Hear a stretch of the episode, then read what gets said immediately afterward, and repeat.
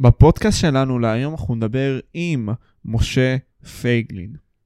משה הוא סגן יושב ראש הכנסת לשעבר ומייסד ערוץ התוכן ישראל מחר. בשיחה שלנו עם משה דיברנו על הזהות היהודית. דיברנו על איפה היה אלוהים ב-7 באוקטובר, דיברנו על הדתות השונות, ובסוף איך אנחנו כמדינת ישראל נוכל להגיע לכך שאנחנו נהיה מדינה חזקה, שאף אדם לא יוכל להוריד אותה. מקווה שתהנו מהשיח. הנה אנחנו בעוד פודקאסט של משה פבריקנט, בואו נתחיל.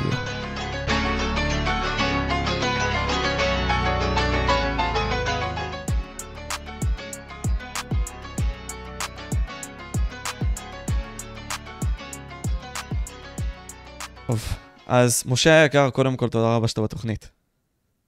שלום משה. אני חייב להגיד שאתה יודע, בתור נער צעיר, אני זוכר אותך ב-2016 זה היה, עם מפלגת זהות. אה, והניסיון עצמו הכביר שלך להעביר את האידיאולוגיה, שהיא פחות אינטרסנטית, פחות פוליטית, לשולחן של הפוליטיקה. לצערנו זה לא עבד, אה, כמו שניסית, אבל עדיין האידיאולוגיה עצמה מושרשת בצעירים, או בחלקם לפחות. אני אשמח, אתה יודע, הגיע אלינו המצב הנורא הזה, המלחמה הזאת, אה, ב-7 באוקטובר, ואני אשמח שאולי נתחיל עם הדבר הראשון שאולי מאפיין, אה, אם התחלנו ודיברנו על זהות, אה, האם מדינת ישראל יודעת מהי ומי? כלומר, בתשתית שלה, בזהות שלה, לפי מה שאתה רואה על 7 באוקטובר? יש דבר טוב שיצא מהזוועה הזאת, זה ההתקרבות אל, אל, אל, אל התשובה. כלומר, ההתקרבות אל הזהות.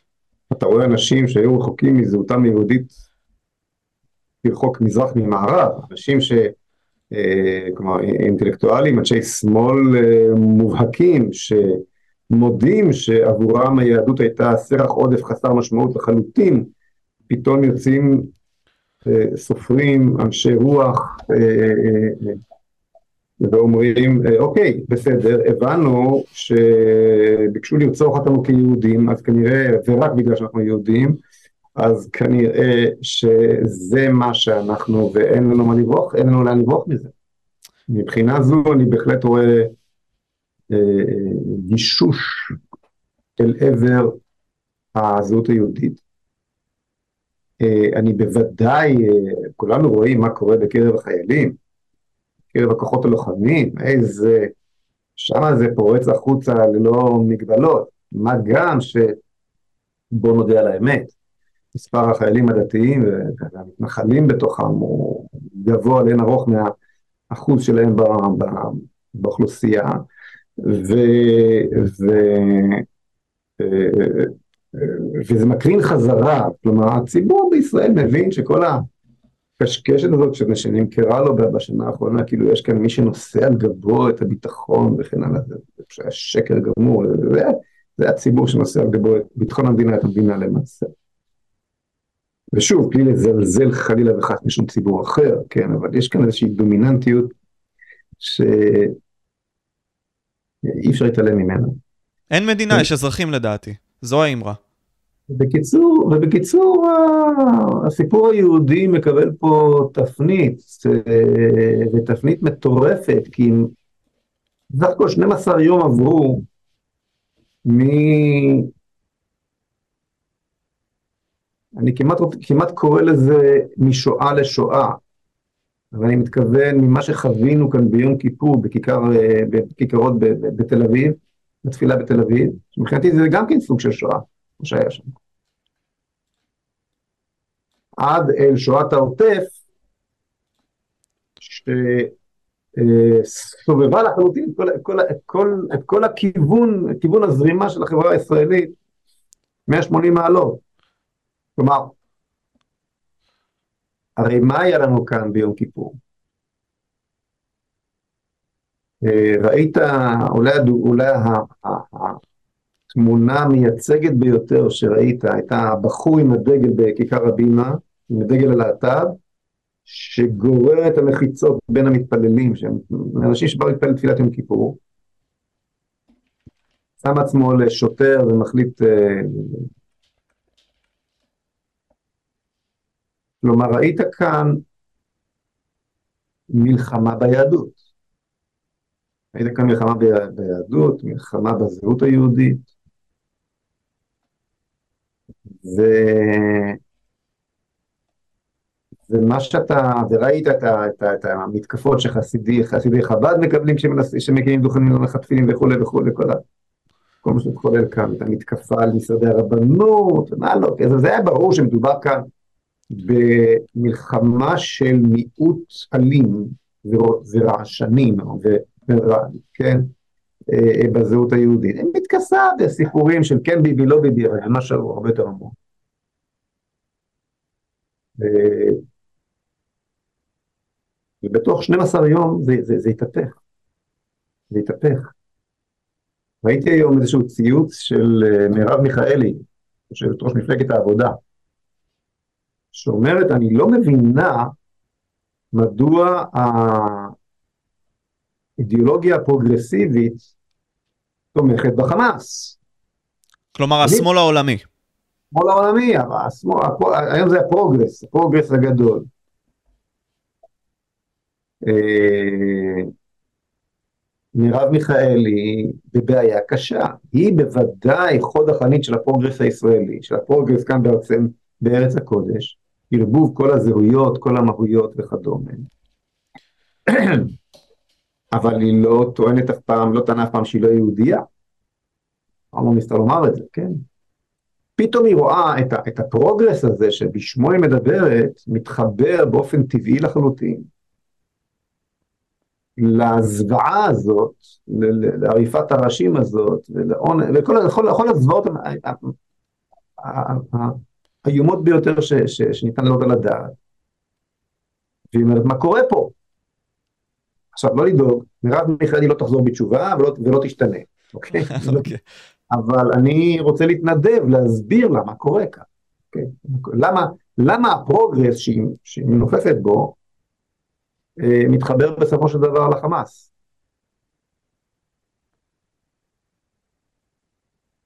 צריך להבין ש... מה זה הפרוגרסיביות הזו, או, או השמאל הקיצוני. אם נחזור אל השורשים של השמאל, אל הקומוניזם, כן, שהוא התמצית של השמאל, הוא תמיד מגיע מחובר לאתאיזם. אין דבר כזה קומוניזם אמוני, משהו כזה. זה לא, זה לא עובד, כן. קומוניזם, כל מדינה שבה אה, אה, הושת משטר קומוניסטי, אה, זה הגיע יחד עם אתאיזם אלים, כן? איסור על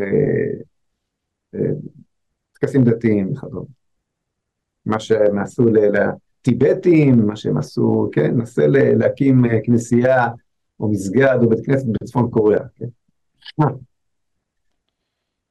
אה, זאת אומרת, הרעיון הוא, הרעיון הוא שאין אלוהים, ואני האדם בעצם בא בנעליו.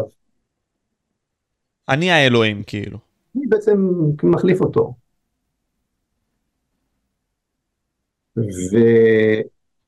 וכל הזהויות שהכרנו, הזהות המשפחתית, הזהות הלאומית, הזהות המינית, אה, אפילו הזהות האנושית היום, אוקיי? ההבדל בין בני אדם לבעלי החיים.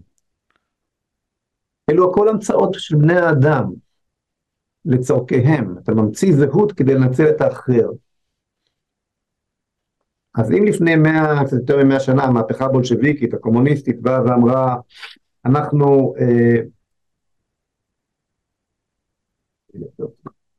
אנחנו אה, אה, נבטל את הזהויות הלאומיות וגם המשפחתיות אגב, הפמיניזם שנועד ביסודו לבטל את הזהות המשפחתית הומצא, אנשים לא יודעים את זה, על ידי, על ידי הקומוניסטים, אוקיי? על ידי הקומוניזם. איך בדיוק? כאילו אם אני יכול טיפ טיפ טיפה, אתה יודע. אם נגעת בזה טיפ טיפה. אני לא רוצה לברוח ולאבד את המיקוד, נחזור לזה. אוקיי, אוקיי, אוקיי, בסדר. אה, אבל הרעיון בבסיסו הוא שכל הזהויות אלו, אלו המצאות אנושיות, ואנחנו מבטלים אותן, ומייצרים זהויות חדשות, במקום לאומים פרולטריון, זאת אומרת בעלי האמצעים, בעלי ההון וה... הפועלים. והפועלים. אחוות עמים, פועלי כל העולם התאחדו וכן הלאה, אלו היו סיסמאות שם. המהפכה הזו התקדמה על גלגלי הצבא האדום ועל שרשרות הטנקים של הצבא האדום. וגבתה כמובן כמות אדירה של uh, מתים, כי אם אין אלוהים, אז גם, אז גם אין צלם אלוהים, ומותר להרוג מיליונים על מזבח המהפכה. והאידיאולוגיה הקומוניסטית גבתה יותר קורבנות מכל אידיאולוגיה אחרת, כולל, כולל אידיאולוגיה נאצית בהיסטוריה האנושית, אוקיי? עכשיו, מה שאנחנו חווים כרגע זה את המופע הירוק של אותה אידיאולוגיה. כלומר, האידיאולוגיה הפרוגרסיבית שעליה מדברת אה, אה, מרב מיכאלי, היא בעצם ההופעה המודרנית החדשה של אותה אידיאולוגיה בדיוק. רק בצורה מתקתקה, במקום בצורה אלימה, בצורה שבמופע, יש לה זרועות ביצוע אחרות. איך היא מופיעה היום? היא מופיעה, זה כמו מין תמנון כזה שיש לו הרבה מאוד זרועות. אני אתן לך דוגמה. באנגליה יושבות היום, נדמה לי באנגליה, באנגליה ובקנדה, אני חושב שבאנגליה, יושבות היום שתי נשים במאסר של כמעט שלוש שנים בגין רצח תוכי. רצחו תוכי. אוקיי. מה הרעיון? הרעיון הוא, כמו שאמרתי, אין אלוהים, אז אין צלם אלוהים, כולם מדברים כמובן על זכויות בעלי החיים, ולכולנו מאוד מאוד חשוב לא להתעלל בבעלי החיים, וגם ביהדות יש את הקונספט של צער בעלי חיים, אבל, אבל, אבל זה מגיע בעולם הפרוגרסיבי לכך שאם אתה אוכל סטייק או שניצל, אז רצחת את התרנגולת, ואם אכלת ביצה לארוחת בוקר, אז גנבת לה את הילדה שלה, אוקיי? כי הטרלול הזה, מה שאנחנו מכנים אותו טרלול, יש בו דידקטיות, יש בו סדר. אם אין אלוהים, אז אין הבדל באמת בין החיים שלך לחיים של התרנגולת או של התוכי. אם הרגת אותו, אז בעצם רצחת אותו, זה בעצם אותו הדבר. אפילו בגלי צה"ל, כשמדווחים על מישהו רע, באמת רע, שהתעלל בכלב, פה בארץ, אז לא אומרים הוא הרג כלב, אומרים הוא רצח כלב. בטכנולוגיה של כלי התקשורת הישראלים כבר, אוקיי? אז אתה אומר, איזה יופי, אנחנו מאוד מאוד הומנים, לכולנו אכפת מבעלי החיים, מה אכפת לנו שנקפיד על צער בעלי חיים? מאוד אכפת לנו, כי דרך זה שמנצלים את רגשות הרחמנות שלנו בבעלי החיים, הרגשות המוצדקים שלנו כלפי בעלי חיים, מחדירים בנו בדלת האחורית, דרך תת ההכרה, שאין הבדל בין בעלי החיים לבני אדם, כי אין אלוהים ואין צלם אלוהים. זה דוגמה מזרוע מסוימת של אותו תנון פרוגרסיבי, שנקראת זכויות בעלי החיים. ויש עוד כמה, או, או, או בואו נדבר על האקלים למשל, כולנו נורא נורא, נורא חשוב לנשום אוויר נקי, בהחלט, ולמחזר אה, שקיות ניילון ובקבוקים מפלסטיק, נורא נורא חשוב, אבל מה שעומד מאחורי הטרלול של האקלים, אוקיי, הוא לא הדאגה לאיכות האוויר שאנחנו נושמים, הוא הטענה שהעולם הוא אקראי, אין לו משגיח, אם אנחנו לא נשגיח עליו, מכיוון שאין אלוהים, אנחנו צריכים לבוא בנעליו ולהשגיח על העולם. והאדם הפך להיות משני לעולם, משני לכדור, וצריך להפחית את כמות בני האדם על פני כדור הארץ, ומכאן מתחיל, מתחיל הטרלול הגדול. אה, אה, אה, אם ואני יכול לראות את זה בכל... עדיף עולם בלי אנשים גם, יש את הטענות האלה. אתה ואני בכלל איזשהו לכלוך פחמני מיותר. יש כאלה אמירות, כן, לגמרי. כן, כן, כן, כן, אני יכול להראות לך, אומרים את זה רופאים בהסתדרות הרופאים הישראלית, עדיף שיהיה כמה שפחות אנשים בעולם. כלומר, זה, ההתייחסות לחיים הופכת להיות ההתייחסות לחיים של סטלין ולנין. אין אנשים, אין בעיות. זה לא העולם למען האדם, זה האדם למען העולם. זה עבודת הכדור, זה העבודה הזרה של הכדור, כן? אז חזרה למרב מיכאל, איך זה קשור לכך שהפרוגרס מתחבר לזוועות של החמאס? מי זה החמאס? החמאס זה הפרא האציל שבמעשה הזוועה שלו הביא לידי ביטוי את העצמיות שלו כלפי הישראלי המנשל. אתה לא יכול לבוא בטענות אל הפרא האציל שהוא, כי הוא הטבע. אין איזשהו מוסר, הוא מתנהל על פי מוסר הטבע. אתה הקולוניאליסט, לא היית צריך להיות שם בקיבוץ בארי בכלל. אתה מתנחל בכל מקום שאתה נמצא בתל אביב, בכנסת בירושלים, בוודאי שאת מתנחלת גברת אה, אה, מיכאלי. ובכלל, אתם, עם ישראל, מעיד, מעידים בעצם קיומכם הנצחי, הבלתי טבעי והבלתי הגיוני על פי כל חוקי הטבע וההיסטוריה, על קיומו של אלוהים. אתם הבאתם את התנ"ך לעולם, אתם הבאתם את, את, את עשרת הדיברות והמוסר לעולם. אתם בעצם קיומכם, לא משנה, אתה יכול להיות דתי, חילוני, אפילו אתאיסט. אם, מספיק שאתה יהודי, כתוב לך למצח, יש אלוהים. והרי אמרנו שכל עניין הפרוגרס שלך, גברת, גברת מרב מיכאלי, כל הרעיון של הפרוגרס שלך הוא שאין אלוהים. לכן הפרוגרס, בצדק, מתחבר לאויבי ישראל. אל כל מי שאומר, לכו ונכחידם מגוי ולא ייזכר שם ישראל עוד. אין יהודים בעולם, אין אלוהים נפטרנו מאלוהים בעולם. לכן כל משטר זוועות שכזה, בין אם זה היטלר יימח שמו, בין אם זה סטלין, שניסה לעשות בשנת 56 בדיוק את אותו להשמיד חמישה מיליון יהודים, משפט הרופאים, זה לא כך מפורסם, אבל כדאי שהנוער ידע שהשמאל הקיצוני, שבא לידי ביטוי במשטר הסובייטי, סטלין, כבר היה רשימות של חמישה מיליון יהודים להשמדה, מ-1956. אלוהים עשה לנו נס, ובפורים, 1950 היה לנו נס פורים, וסטלין התפגר, והמזימה לא יצאה לדרך, הם לא תכננו אה, בברית המועצות תאי גזים, הלכו על משהו הרבה יותר פשוט, להוביל ברכבות את היהודים לסיביר ולזרוק אותם בשלג. איך קראת לזה שוב? מה? איך קראת לאירוע הזה שוב שהוא רצה לעשות? זה התחיל במשפט הרופאים המפורסם. אוקיי. Okay. וזה היה, ו, ו, וזה, וזה היה פתיח להשמדה טוטאלית של כל יהדות ברית המועצות. חמישה, חמישה מיליון יהודים. כלומר, כל משטר שמבקש לייצר לעצמו דומיננטיות לאומית, לשלוט בכל העולם, אוקיי? אה, אה, מגיע בסופו של דבר למסקנה אה, ולבוא בנעליו של האל, זה גם חשוב להבין, לא כולם, אבל האלמנטים הללו של שלטון עולמי והחלפה של האל, מגיע למסקנה שצריך, שצריך להרוג את, ה, את היהודים, והפרוגרס הוא כזה. אז מרב מיכאלי לא מבינה למה הפרוגרס רוצה, מתחבר אל, הרוצחים הללו.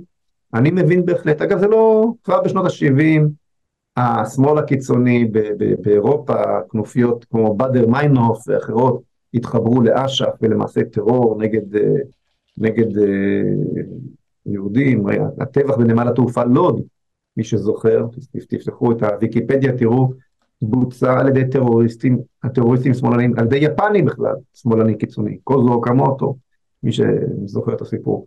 אז uh, הקשר הוא מאוד ברור, את נמצאת באידיאולוגיה לא נכונה, גברת מיכאל. אני אשאל שאלה צינית ואנחנו נחזור לנושא הזה של אוקטובר, 7 לאוקטובר, כי זה חשוב. ציינת את אלוהים, ויש חשיבות גדולה באיך שאתה מספר את העניין של הזהות של מדינת ישראל, כבעצם זהות יהודית שאמורה להיות פה. יש פה שאלה צינית שאני אמור להעלות אותה לדעתי, אמ, ואנשים שואלים אותה, איפה אלוהים היה ב-7 באוקטובר? וזו שאלה נוראית, אה, חס... אה, חסרת אמפתיה, אני מכיר אותה ומבין. זו שאלה מוכרת אה, מאז השואה, זו שאלה מאוד מוכרת. אבל שווה לשאול אותה כמובן. בוודאי. אני אומר לך באותה, באותה נשימה, איך זה לא קרה יום קודם? הרי אתה, בגיל, אתה בעסקת שליט, בנימין נתניהו מסר, ל, ל, ל, ל, החזיר לעזה 1027 חיות טרף. אמת. שלמדו שתמורת חטוף אחד הם מקבלים עולם ומלואו. וה-1020, כולל סינואר, יחד עם שוחררי עסקת שליט, ובעסקה הזו נבנתה כל ההנהגה שעשתה לך, שחטפה, שחטפה לך עכשיו 250. כמה שנים חלפו מאז עסקת שליט, אני לא זוכר. באיזה שנה זה היה. 2009 לדעתי או 2011? אני בודק. תבדוק. ברוך אתה. אמן. הנה, 2011. 2011, תודה. אז מ-2011 עד 2023, אנחנו רואים 12 שנה. איך זה יכול להיות שבמשך 12 שנים לא נחטף אף חייל, ולא נחטף אף אזרח, ואפילו לא יהודי ברחבי העולם, וניהלו איתו משא ומתן אחרי שהצליחו כל כך, בצורה כל כך פנטסטית עם גלעד שליט. איך זה יכול להיות?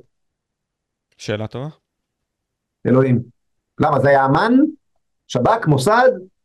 רק אלוהים שמר עליך 12 שנה.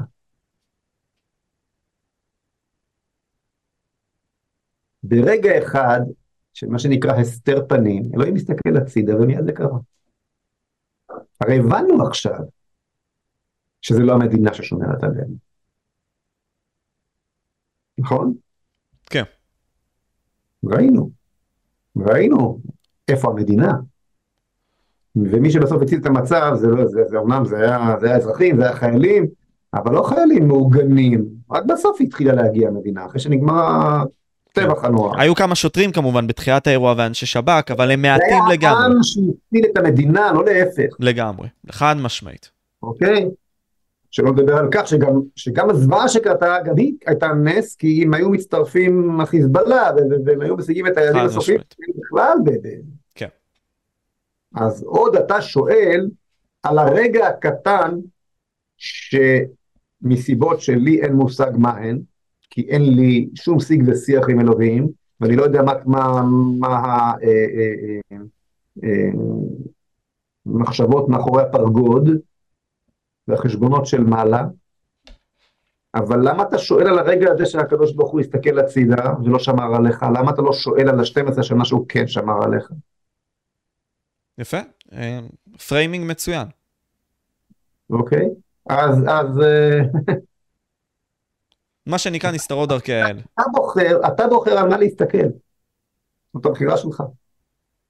אני מאמין באלוהים, כי אין לי ברירה אחרת.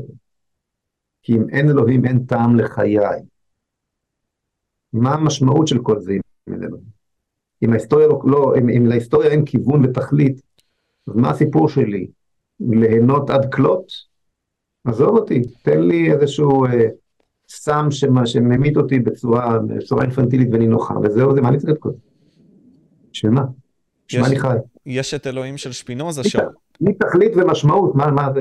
אז אני, אני, מבחינתי השאלה היא לא אם יש אלוהים, השאלה אם הוא טוב. ואין לי ספק שכן. אין לי ספק שכן. וגם כשאני לא מבין, למה לרגע קאט הוא הפנה את, מבט, את, את מבטו הצידה, עם כל הקושי שבדבר, אני חייב, לה, חייב להאמין שאחרי 120, כשאני אגיע לבית דין של מעלה ויגלגלו לי את הסרט ואני אבין, מה, אני, אני, אני אבין שזה, שגם זה היה טוב. רק לא יכולתי להבין מדוע. לא יכולתי להבין מה היה קורה אחרת ולאן זה הוביל וכן הלאה.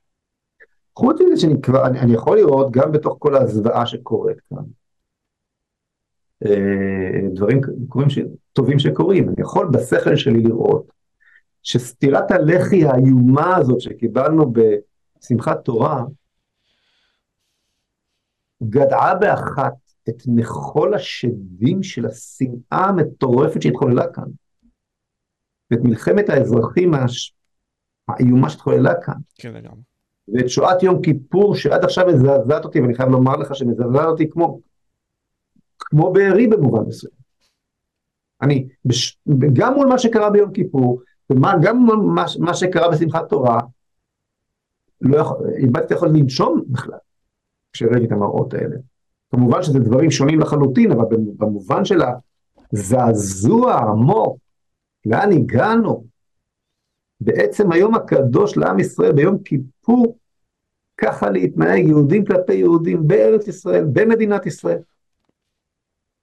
ואז מגיעה סטירת לחי הזאת ומחזירה אותנו לעצמנו. לפעמים, לפעמים זה מה שאנחנו צריכים כדי לזכור מי אנחנו. מובן, מעניין. אה, אתה יודע, זמן לא רב קודם לכן, אתה יכול למצוא את זה ביוטיוב, ראיינו אותי בערוץ הכנסת, כאולי חודש קודם לכן. לפני שמחת תורה. ושאלה אותי אה, מה זה המועלם. שיחה שעשתה איתי בערוץ הכנסת. מה אני מרגיש כשאומרים לי אנשי קפלן, אתם לא אחים שלי?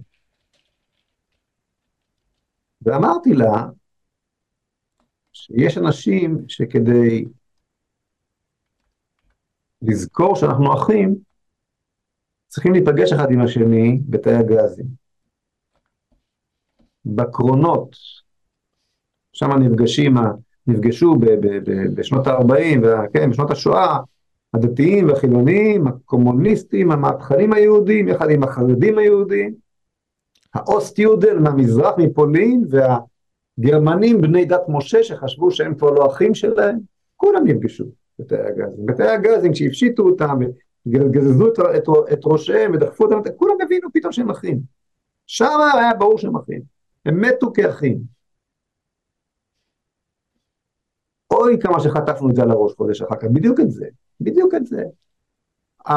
היהודים מההתנחלויות רצים להציל את בארי, והיהודים, והחייל מבארי אה, אה, יילחם כתף אל כתף עם החייל מבית אל, ואנחנו לא יודע אחרים. רק שלפעמים אנחנו צריכים סתירת, סתירת לחי כדי להיזכר בזה. אז האם זו הייתה כוונה, כוונת האל? לא יודע, אבל... והאם זה, והאם, והאם זה, זה, זה, זה צודק, והאם זה מצדיק איזו זוועה כזאת כלפי ילד קטן, שלא, זוועה שלא ברא, שאת נקמתה לא ברא השטן? ודאי שלא, אני לא מבין את זה ואני לא מצדיק את זה, אבל... כן. נסתרו הבורא. נסתרו דרכי הבורא, אנשים שאתה יודע, ילדים שנשארו. אתה יודע, בלי הורים והכל, אבל שוב, אני חושב שסיכמת את זה בצורה מצוינת. אני מאמין שהמוח האנושי יכול להיות שגם לא מבין לאן האל הולך, ותמיד יהיו אנשים שינסו באמצעות הסובייקטיביות שלהם על המציאות להטיל ספק. זה, זה תמיד יכול לקרות. אם היינו מבינים, באמת לא היה צריך את אלוהים. באופן, באופן, אה, יש, יש, יש מי שמתיימר להוכיח את קיום האל. החטא הקדמון מוביל אותנו לשם, כאילו, באמת. לדעתי אה, אי אפשר להוכיח את קיום האל, ואם היה אפשר להוכיח את קיום האל, אז המשמעות היא שהוא לא קיים, כי אם אני יכול להקיף אותו בהיגיון, בהיגיון האנושי, אז אני בעצם מחליף אותו. אני מבין. אני רוצה שנדבר על הקונפליקט עצמו בהיבט היותר אה, דתי, שזה בעצם משהו שאתה גם מדבר עליו, כלומר, הדבר הזה הוא לא התחיל בפוגרומים או בתקיפות שהיו ב-1921, כאשר היהודים היו פה. הם לא התחילו כאשר עשינו את הנכבה ב-48. הם לא התחילו כאשר עשינו, או יותר נכון, הטלנו עליהם כיבוש ב-67, כפי שהם טוענים. אלא אתה טוען שזה בעצם מגיע עוד מבחינה דתית. כלומר, חמאס הוא בעצם ארגון דתי לאומני. הוא עשה את הדברים האלה מנסיבות דתיות. כך אני מבין? מה זאת אומרת חמאס? זאת אידיאולוגיה מוסלמית. אני אפילו לא בטוח שקיצונית, זו, זהו האסלאם. האסלאם כולו לדעתך הוא קיצוני. מאוד. זאת, האסלאם הוא, האסלאם הוא דת uh, שטנית. Uh, מה שראינו בקיבוץ uh, בארי ובמגדל עוז, זה תרבות מבוסס, מבוססת אסלאם. אתה ראית, שמעת את המחבל שמתקשר להורים שלו ומתגאה בכך שהוא, ש, שהוא רצח אה, יהודים. כן. אה, הוא בעצם אמר להם, אני מוסלמי טוב.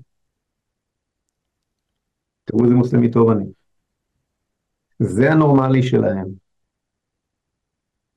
זה לא בא לידי ביטוי כשהוא נמצא, כשהשד בבקבוק. כן? כשה... כ... כאינדיבידואל הוא יכול להיות אדם מקסים, יותר טוב מהרבה יהודים גם. הוא יכול להיות רופא, הוא יכול להיות רוקח, הוא יכול לעזור, הוא יכול... אדם אה, טוב, הוא רק כמו כל אחד אחר. כשהוא מתחבר לאני הלאומי שלו, לקולקטיב הערבי המוסלמי שלו, הוא הופך להיות מפלצת. ומה שראינו ב... אה, בעוטף עזה לא היה משהו יוצא דופן. אותי הוא לא הפתיע. לא, אה, פעם ראשונה שאנחנו צופים במחזות כאלו. נעמי שמר כבר כתבה מה, מה זה, מה המשמעות של הרצחנות הערבית. אה, ועוד ב-48, עריפת ראשים, הייתה מאוד מקובלת, שלא רק עריפת ראשים, אני לא רוצה להיכנס לתיאורים, ממקומות שבהם הפסדנו בקרבות, איך נראו הגופות של חיילי צה"ל ב-48 אחרי שעברו את ההתעללות של, של הערבים. זה, זה, זה, זה, זה הסיפור שלה, עם זה, עם, זה, עם זה אנחנו מתעסקים.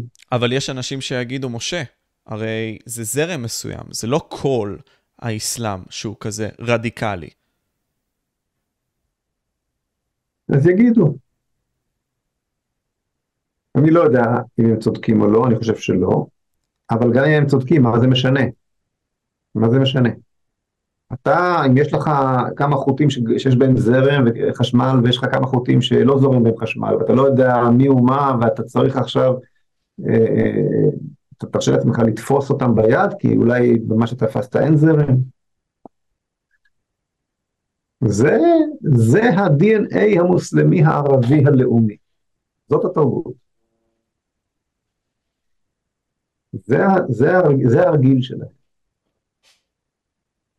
כשאתה מחזיק את השד בתוך הבקבוק, הוא בובה, מותק. כשאתה מוריד את היד מהמכסה, ומה שקרה בעזה, זה שהורדת את היד מהמכסה, יצא לך השד. לא, אין ספק שהזרם הזה הוא קיצוני. גם תראה באירופה מה הולך. כלומר, הזרם הקיצוני הזה... תראה, ש... עזוב אותך מה הם עושים ליהודים, מה הם עושים לעצמם, מה הם עושים לבנותיהם. פה בישראל, בלוד, בעכו, אנחנו לא מודעים לכמות הרצח בתוך המשפחה. אני, אני ראיינתי בפודקאסט, בפודקאסט שלי את ירון אברהם, אוקיי?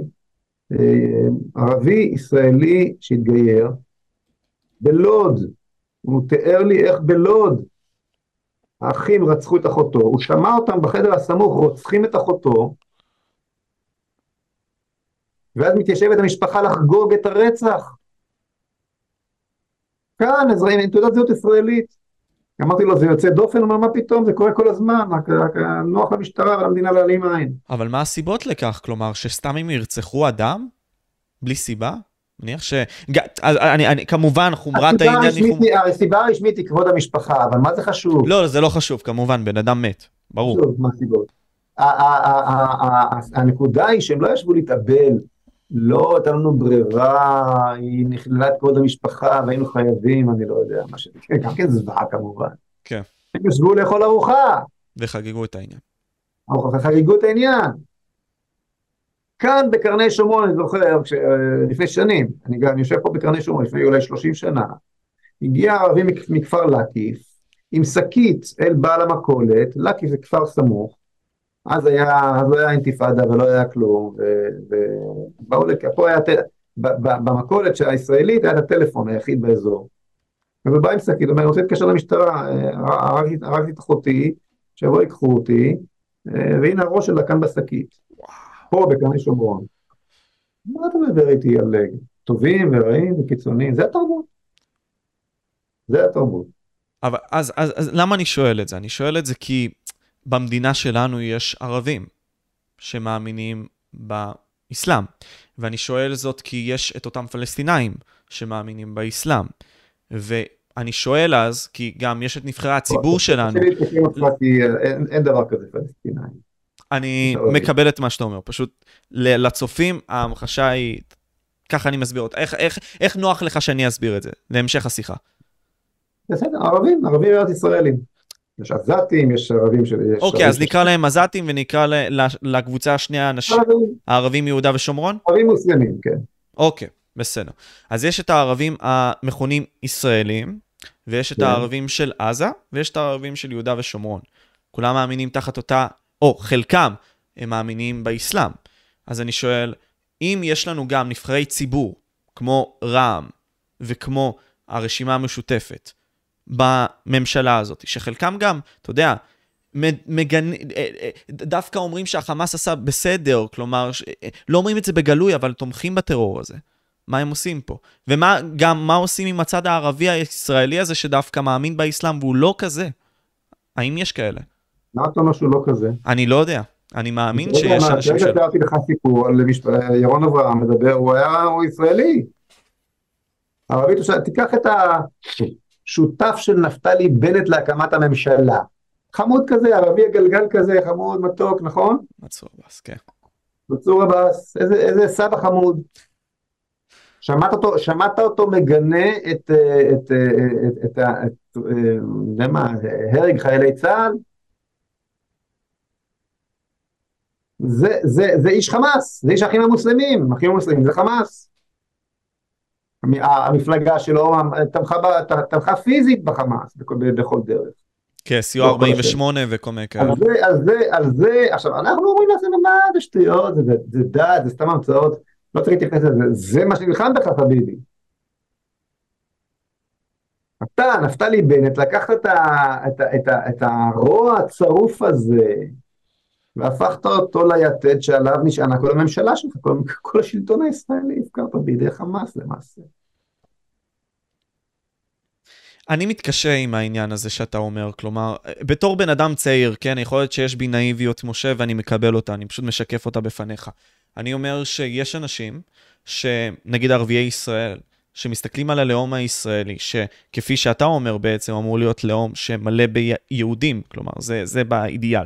אבל אני אומר, הם נמצאים פה, הם אזרחים, הם עובדים פה, וחלקם, הנראה לי גדול, יכול להיות שאני טועה, דווקא רוצה לחיות בשלום איתנו, ורוצה לחיות בכך שאם אני אלך עכשיו למסגד, אני אלך, ואתה תלך לבית הכנסת ונחיה בשלום, וזה בסדר.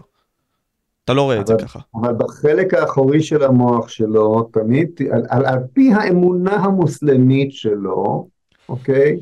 לא ייתכן מצב שאתה יהודי ריבון בכל מקום על פני כדור הארץ, זאת האמונה הבסיסית המוסלמית, יש דר אל-חרב ודר אל-אסלאם.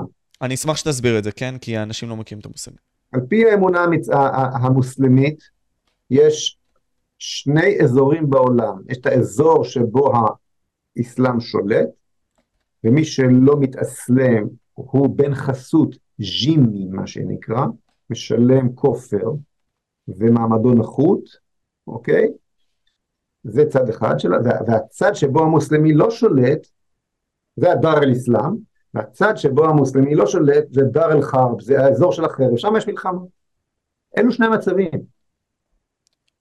כלומר, גם הרוקח החמוד הזה, תחת השלטון שלך, חי באופן זמני.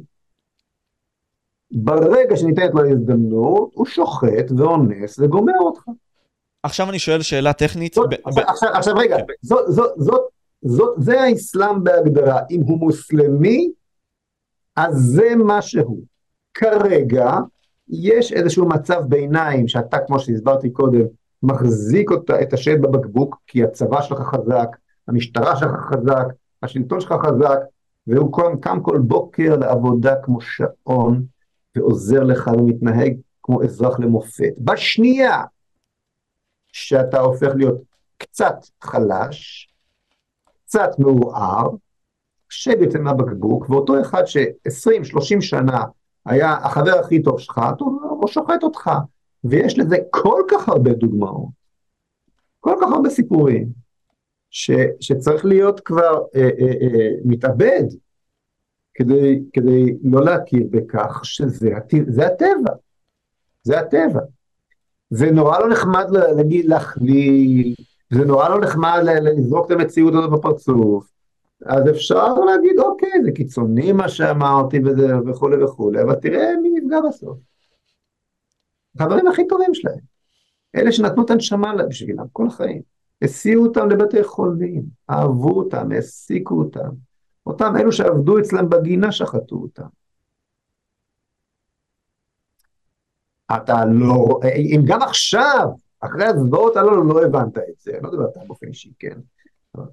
אז אה, אני לא צריך להסביר, אתה צריך, אתה צריך להסתכל בראי ולהגיד, ולהיות מסוגל, כמו שרבים בשמאל הקיצוני ביותר היום אומרים, אוקיי, כל תפיסת העולם שלנו התרסקה לרסיסים. אומר לך את זה האלוף יוסי בכר, אומרת לך את זה הסופרת אה, רוני גלדפיש, אומר לך, אומרים לך את זה סופרים אחרים. אה, אוקיי, הבנו. הבנו שהתבלבלנו. באנו עם איזו תפיסת עולם ש, שניסתה לומר, אם אנחנו טובים, אז גם הם יהיו טובים. וכל הדתות הללו זה סתם, זה כאילו, זה פיקציה, זה לא אמיתי, מתברר שזה הכי אמיתי בעולם. הכי אמיתי בעולם. מה יותר אמיתי מהמוות? זאת האמת. זאת האמת. זה לא קיצוני, זה פשוט אמת.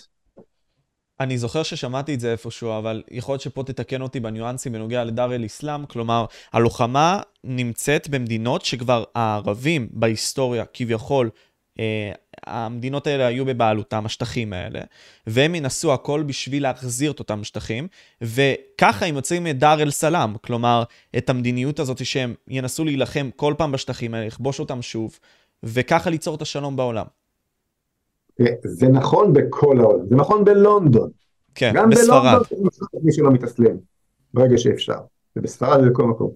על אחת כמה וכמה בארץ הקודש, שכבר נמצאת כמו עצם בגרון של הדר אל-אסלאם, אנחנו ככה, אתה מוקף במזרח התיכון שכולו מוסלמי, יש לך פה עצם אחת בגרון, ומי היהודים הללו שהיו כל השנים ז'ימים כאלה, בני חסוד, תימן, בכל מקום שהיינו, הם פה, איזה קטע, כתם צ'יק על המפה, על אחת כמה וכמה.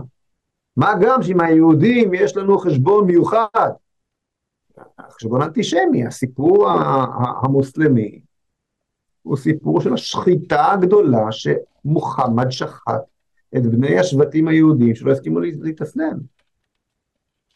ואז אה, הוא כתב, נכתב אצלם, שתחפש את היהודים מאחורי כל, אה, כל אבן תצעק מאחורי מסתתר יהודי, בואו ותשחטו אותו. כלומר, כל מה שאמרתי עכשיו נכון לגבי כל, כל העולם, וכל אומות העולם, ועל אחת כמה וכמה כלפיך. תגיד לי עכשיו מה, לנצח נחיה על החרב? מה נעשה? מה פה, מה פה, מה שם? ונניח שכן, אז מה?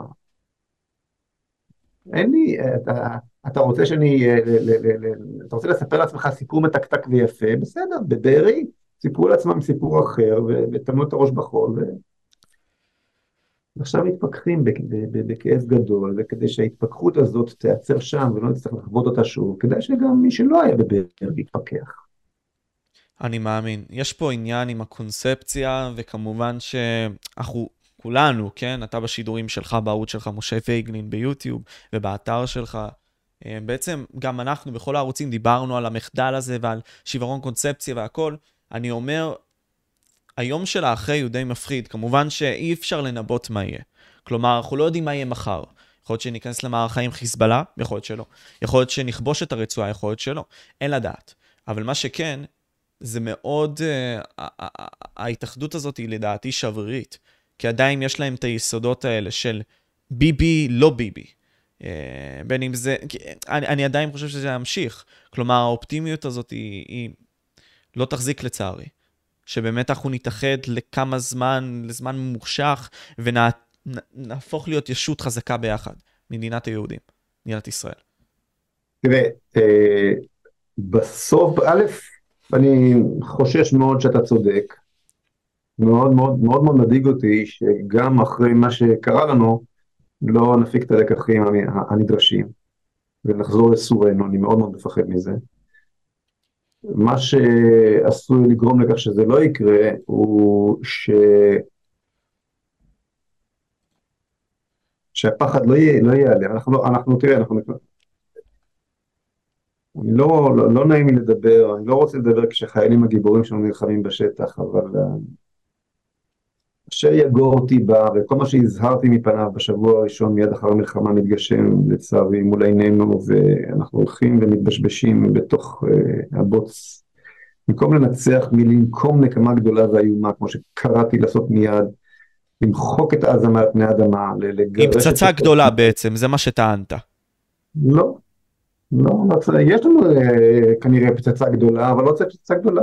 במקום לפתוח, לסגור את הברז ולמחרת לפתוח אותו, להפציץ את כל מקורות המים, ואת מקורות הדלק, מקורות החשמל, את מקורות התקשורת, ולהתחיל הפצצות שטיח בתותחים, בארטילריה, לא, לא, לא, לא צריך מטוסים בשביל זה בכלל, לדחוק אותם אה, אה, דרומה. ואם עכשיו בארבעה ימים אה, דחקת רבע מיליון, יכולת לעשות את זה בשבוע הראשון לפני שהמצרים סגרו את ה... יכולת לייצר מצב שהיום כולם בכלל נמצאים בשטח מצרים, ואם לעולם יש בעיה שבו ייקח אותם. דרך לחץ על המעבר רפיח, זה מה שאתה טוען.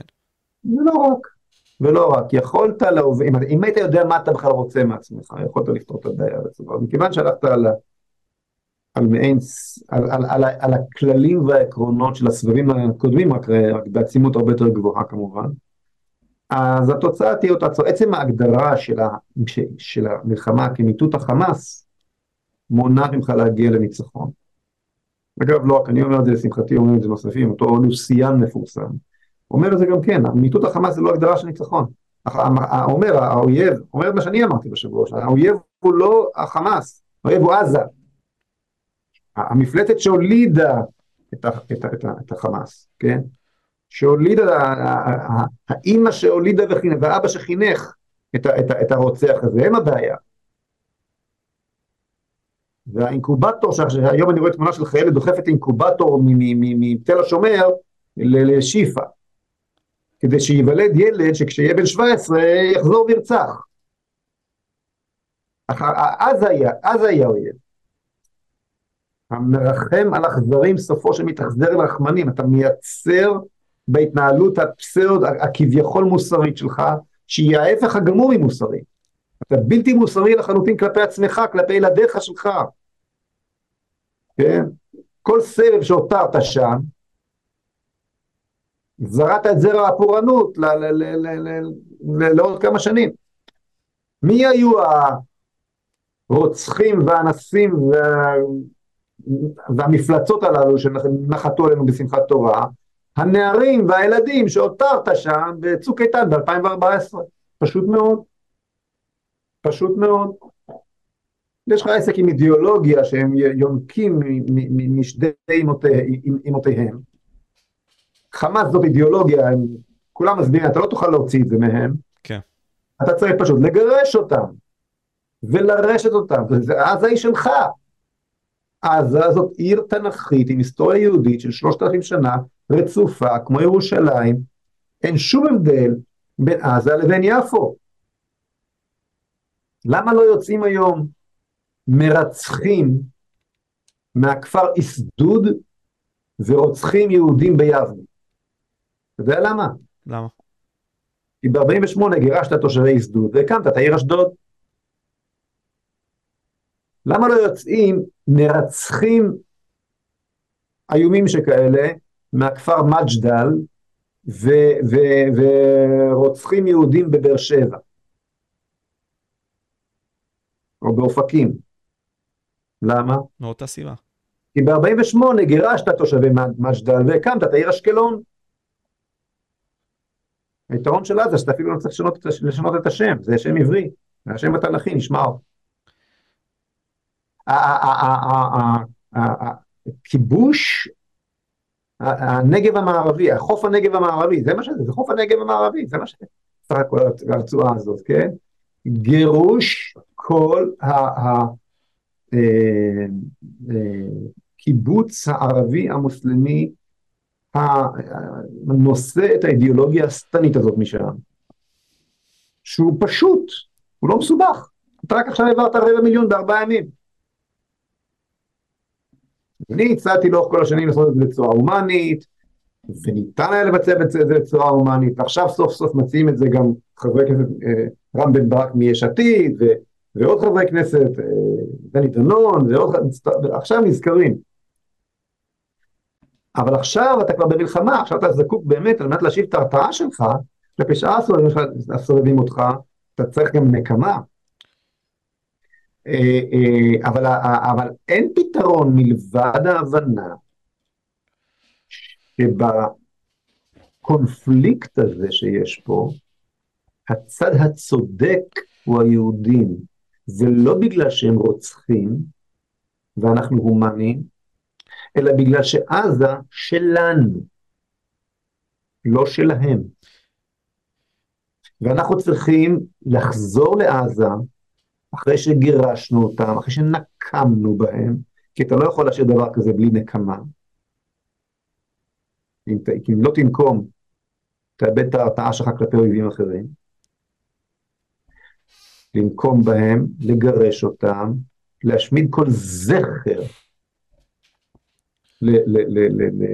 לאחיזתם בארץ הזאת, להכיל ריבונות מלאה, ולבנות את כל רצועת החוף המערבי של הנגב כגוש דן חדש ונוצץ, ריביירה ישראלית חדשה, שמגרש על חוף ימה של עזה יעלה לפחות כמו מגרש על חוף ימה של תל אביב. זה הניצחון.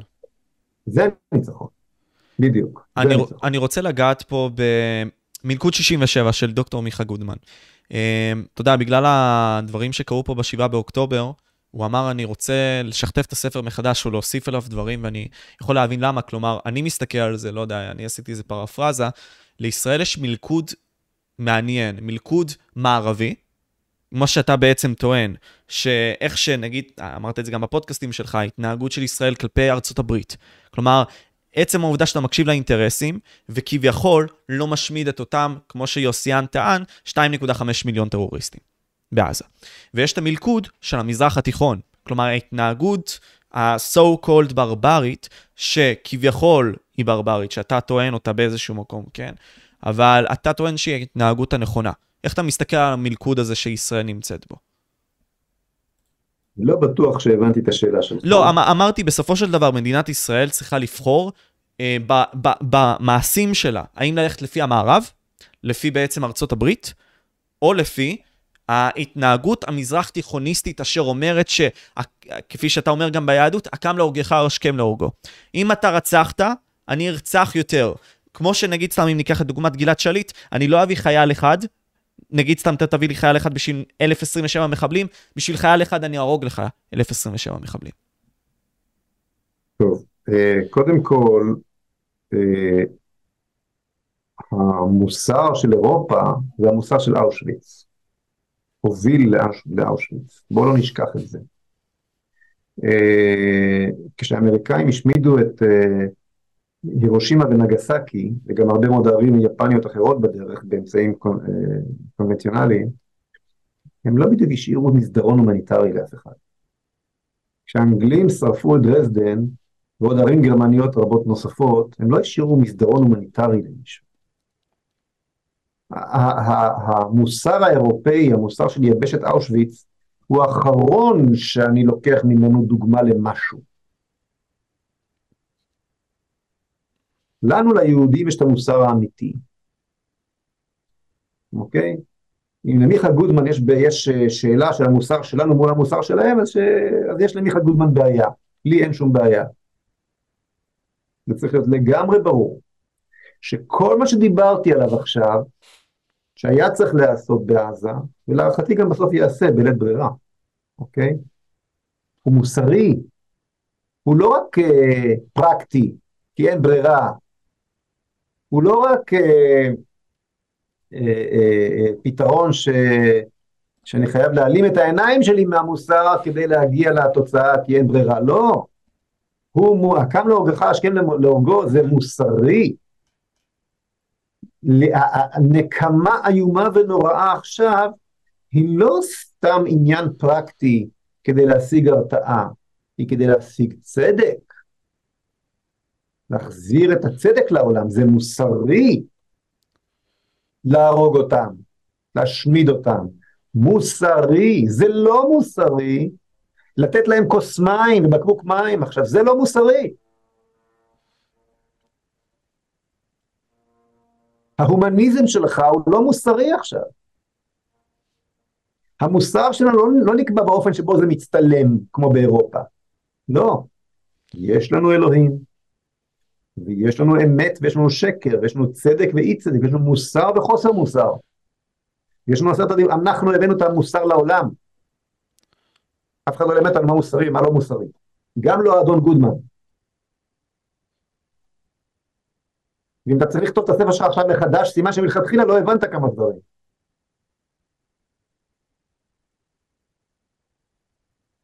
אני חייב להגיד משהו בנוגע לזה, אני חושב שיש פה עניין. כלומר, אתה מדבר על הקונספט הזה שהאמונה באל היא בלתי נמנעת. דיברנו על זה בתחילת השיחה. דיברנו על זה גם מבחינת היהדות. אה, והמערב, אה, אותם אנשים שאתה דיברת עליהם, אה, השמאלנים הפרוגרסיביים, כן? אותם אנשים בעצם הולכים אחר הגישה של פרדיך ניטשה, שהוא בא ודיבר עליה עם האדם המשוגע שאלוהים מת. וכתוצאה מכך האדם אמור לבוא ולבנות את המוסר שלו. אבל אתה אומר, אנחנו כהגדרה הדפולטיבית, העם הנבחר, לא משנה מה המערב חושב עלינו, בין אם אנחנו כן או לא, אנחנו צריכים לעשות את מה שנכון לעשות לנו ובשבילנו. המערב, עזוב כרגע שאלות גיאופוליטיות שיעזרו לנו, לא יעזרו לנו, ישלחו לנו את מטוסים, ישלחו לנו תחמושת, זה, זה הכל שאלות טכניות. אנחנו מדברים כרגע על המהות המוסרית, כן? השאלות של טוב ורע, מזוקק, פילוסופי, אוקיי? במובן הזה, המערב הוא, הוא לא קנה מידה לכלום. האמריקאים והאנגלים מאוד מאוד מאוד הקפידו לא להפציץ את המסילות לאושוויץ, נכון? מאוד הקפידו. אגב, הם כן הפציצו את אושוויץ, אבל רק את ה... הם בחרו את המקומות, המתחמים שם למטה, שבהם מייצרים אה, נשק שפוגע בנו. את המחנות ההשמדה הם מאוד מאוד הקפידו להשאיר. מאוד הקפידו. בכלל, כל מלחמת העולם השנייה הייתה מלחמת הנאורות ביהודים. הצד אחד, הצד הגרמני, כן, היה פטיש, והצד, והצד של אה, מדינות, ה, כן, אנגליה, אמריקה, אה, אה, כן, המדינות הדמוקרטיות היו הסדן. ושני הצדדים למעשה שיתפו פעולה ביניהם, והיטלר, היטלר יימח שמו, קלט את זה והבין את זה, דיבר על כך. שיתפו פעולה בהשמדת היהודים. מלחמת העולם השנייה באמת באמת הייתה מלחמת העולם הנאור נגד היהודים. זה מה שזה היה. והיהודי לא יכול היה למצוא מנוח לכף רגלו, לא בארצות הברית, בוודאי שלא, בוודאי שלא בגרמניה, וגם לא בארצות הברית, כן? פליטים יהודים שהצליחו לברוח מגרמניה, הגיעו לחופי מיאמי ונשלחו חזרה לאושוויץ, על ידי האמריקאים. אה, איפה כן יהודי יכול היה למצוא מנוח לכף רגלו? מחוץ למרחב הנאורות החדשה. בסין, שנגחאי, דרום אמריקה בכמה, אולי בארגנטינה קצת, שם. למה? כי כל הרעיון הנאורות האירופאית החדשה, המערבית החדשה, היה שאנחנו דוחקים את האל אל מחוץ למרחב, למרחב הגיאופוליטי.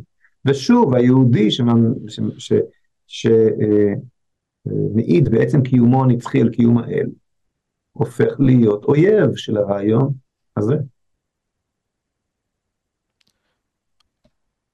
אז מהם נקבל מוסר? הם, הם אה, ילמדונו מוסר מהו? מה פתאום? להפך, אם אתה לא נוקם עכשיו נקמה איומה ונוראה במה שעשו לך עכשיו העזתים הללו,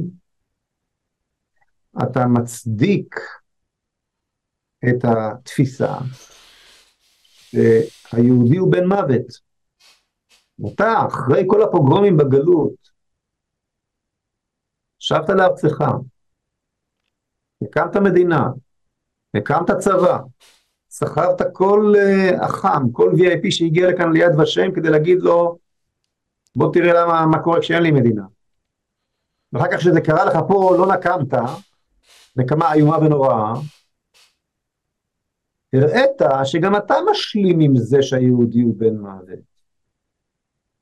אני אמרתי בשבוע הראשון, ולא הקשיבו לי, אם אתם לא תנקמו עכשיו נקמה איומה ונוראה, גל איום ונורא של אנטישמיות ישטוף את העולם.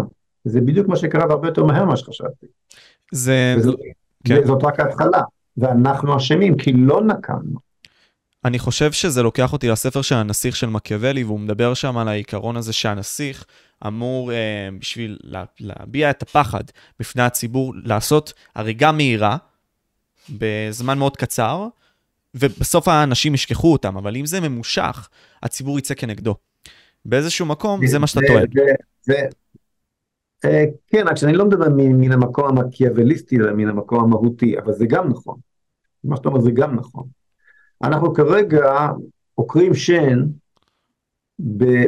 בהרבה חתיכות קטנות, בשלבים, בהתכתבות, כל יום קצת עוקרים את השן. כלומר, אנחנו את כל ההתנגדות העולמית חוטפים בכפל כפליים, ובסופו של דבר, לא נעים לי לומר, כי חיילינו שם. כן. אתה יודע, יש... אבל, אבל, כן. אבל, אבל, אבל, אבל גם את התוצאה לא נשיג בצורה הזאת. אני, אני, אה, את התוצאה מתבקשת. אתה לא יכול לנצח במלחמה שהגדרת הניצחון שלה היא, היא, היא לא נכונה. אין לך בעיה עם חמאס, יש לך בעיה עם עזה.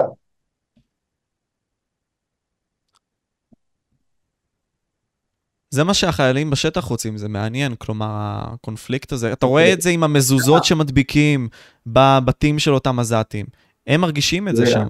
החדשות הטובות הן שעם ישראל הבין מיד בחושיו הטבעיים, והתגייס באחוזי גיוס מדהימים, ויוצא כולו מלא איזון, עם ישראל מתגלה בתפארתו, סגולת ישראל, נצח ישראל, מתגלה בשדה הקרב בצורה כל כך נפלאה ומדהימה, ש...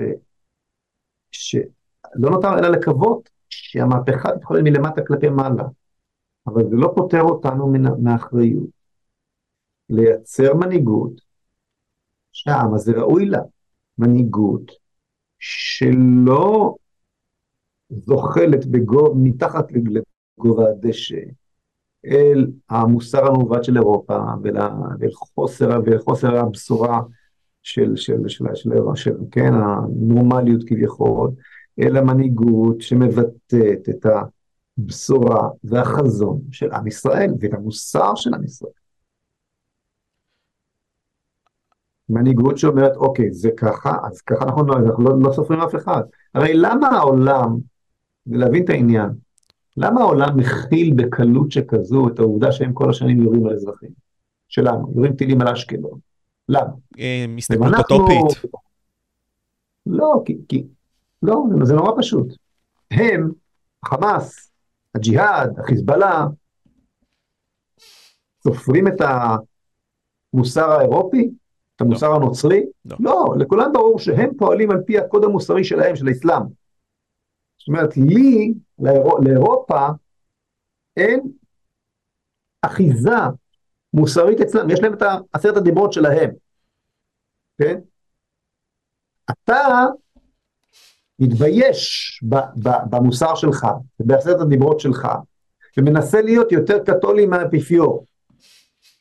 אה, כך? אתה עומד למשפט שלי, אז אני אשפוט אותך, אני אירופאי, אשפוט אותך, אני האירופאי, מייבש את אושוויץ, אשפוט אותך. אבל אם אתה תיקח דוגמה מהחיזבאללה ומהחמאס בעניין הזה, ות, ותתייצב על אדני המוסר שלך, שהוא בצורה מעוותת השאיל ממך אגב, הנצרות והאסלאם נשענות עליך. אבל עזוב אותה, תישען, תישען על שלך, אז גם בך לא תהיה לו אחיזה. והוא יעשה איתך עסקים, בדיוק כמו שהוא יודע לעשות עם האיראנים, בדיוק כמו שהוא יודע לעשות עם, עם, עם, עם כל אומה אחרת, על בסיס אינטרסים.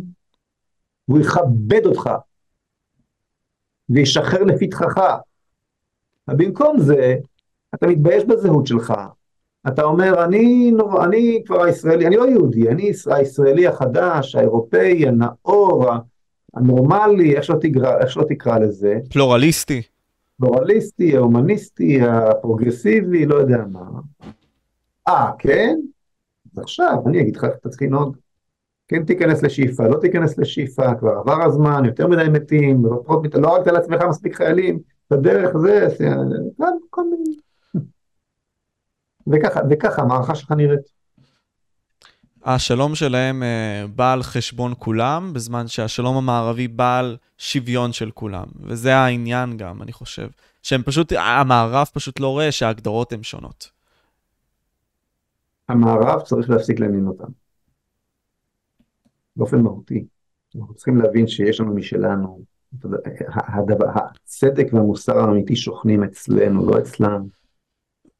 רק כשנפנים את זה, לא תהיה לנו שום בעיה, לא עם המערב, לא עם הערב, אגב, גם עם הערבים. המון שיחות עם הערבים.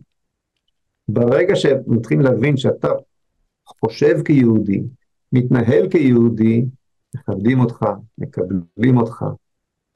אבל ברגע שאתה מנסה להיות אה, אירופאי, אז אתה בעצם קולוניאליסט כאן, זה באמת לא שלך. אני מחילה, ש... מחילה שהתעכבתי כל כך הרבה על הדבר הזה, ואני רואה גם טיפה את הייאוש, כי דיברנו על זה הרבה. אני חושב שהעניין הזה זה חלק משבירת קונספציה היותר עמוקה של הדברים, כי אתה יודע, גם בי, אני אומר לך עד עכשיו, אני דיברתי איתך כל כך הרבה ואני מכיר את העובדות והכל, עדיין אני אומר לעצמי, יש לי עובדות כאלה בראש שרצות, 65% תמכו בחמאס. הם אנשים רעים, כי הם רוצים את כל מדינת ישראל, רוצים להשמיד אותי ואותך, והם לא בסדר. אבל כל שאר האנשים, אולי יש בהם תקווה שהם בסדר. עדיין זה נמצא בתוכי, משה. אני... אני... אני... לא. אני זה, זה בעיה. לא, או לא, לא בעיה, לא. אני לא יודע, אבל אני אומר לך את זה. אתה חושב שאני רוצה לראות uh, מעשי זוועה? שלי, uh, שלי יש פרומיל אחד uh, פחות הומניזם ממך? אני לא רוצה, ודאי שאני לא רוצה. אבל מה שנלחם בי כרגע זה קולקטיב, לא אינדיבידואל. ברור שבכל קולקטיב יש אנשים טובים יותר וטובים פחות. אבל הם לא נלחמים בי כאיזה, כאיזה, כאיזה מאבק פלילי של קבוצת גנגסטרים בתוך אה, אה, אה, מרחב של אנשים נורמליים. הם נלחמים בי כקולקטיב לאומי, תקרא לזה לאומי לצורך העניין. זה עם שהוא לא עם, ההגדרה שלו היא מורכבת. כן.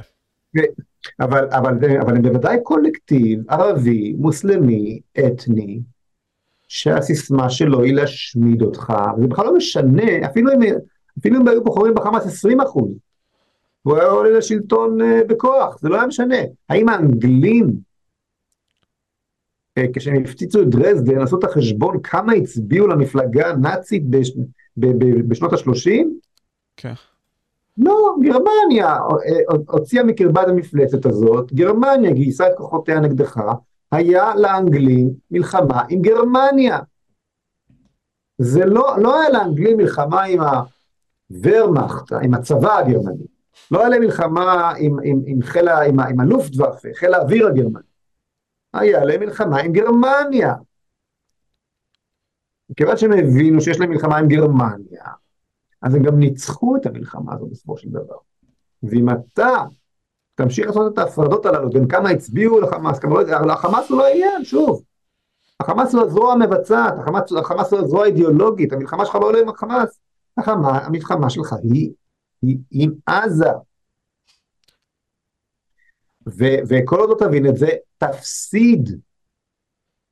אם, אם האנגלים היו מגדירים את המלחמה כמיטוט אני יודע מה, חיל האוויר הגרמני, לופטוואפה או הוורמאכט, הצבא הגרמני, אבל לא היו כובשים את גרמניה אחר כך, היית כבר נמצא בסבב הש...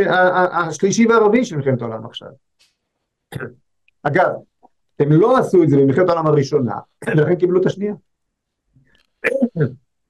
הטוב המערבי הוא בעייתי בקטע הזה, אתה אומר. כלומר, הם יגידו, וזה הדבר האחרון שאני הולך להגיד על זה, כי אני יודע, זה גם עולה לי טיפה על עצמי. פשוט אני יודע שהצופים רוצים לשמוע את זה. הם יגידו, אנחנו הברברים, מה אנחנו שונים מהם? בכך שהם עשו את זה לנו, למה שאנחנו נהיה יותר גרועים מהם ונרצח אנשים? כי הם אנשים, הם בני אדם, דיברנו על חיות. הרי, אתה יודע, זה לא אותו דבר, המשקל של בני אדם הוא בני אדם. כן, יש טרוריסטים.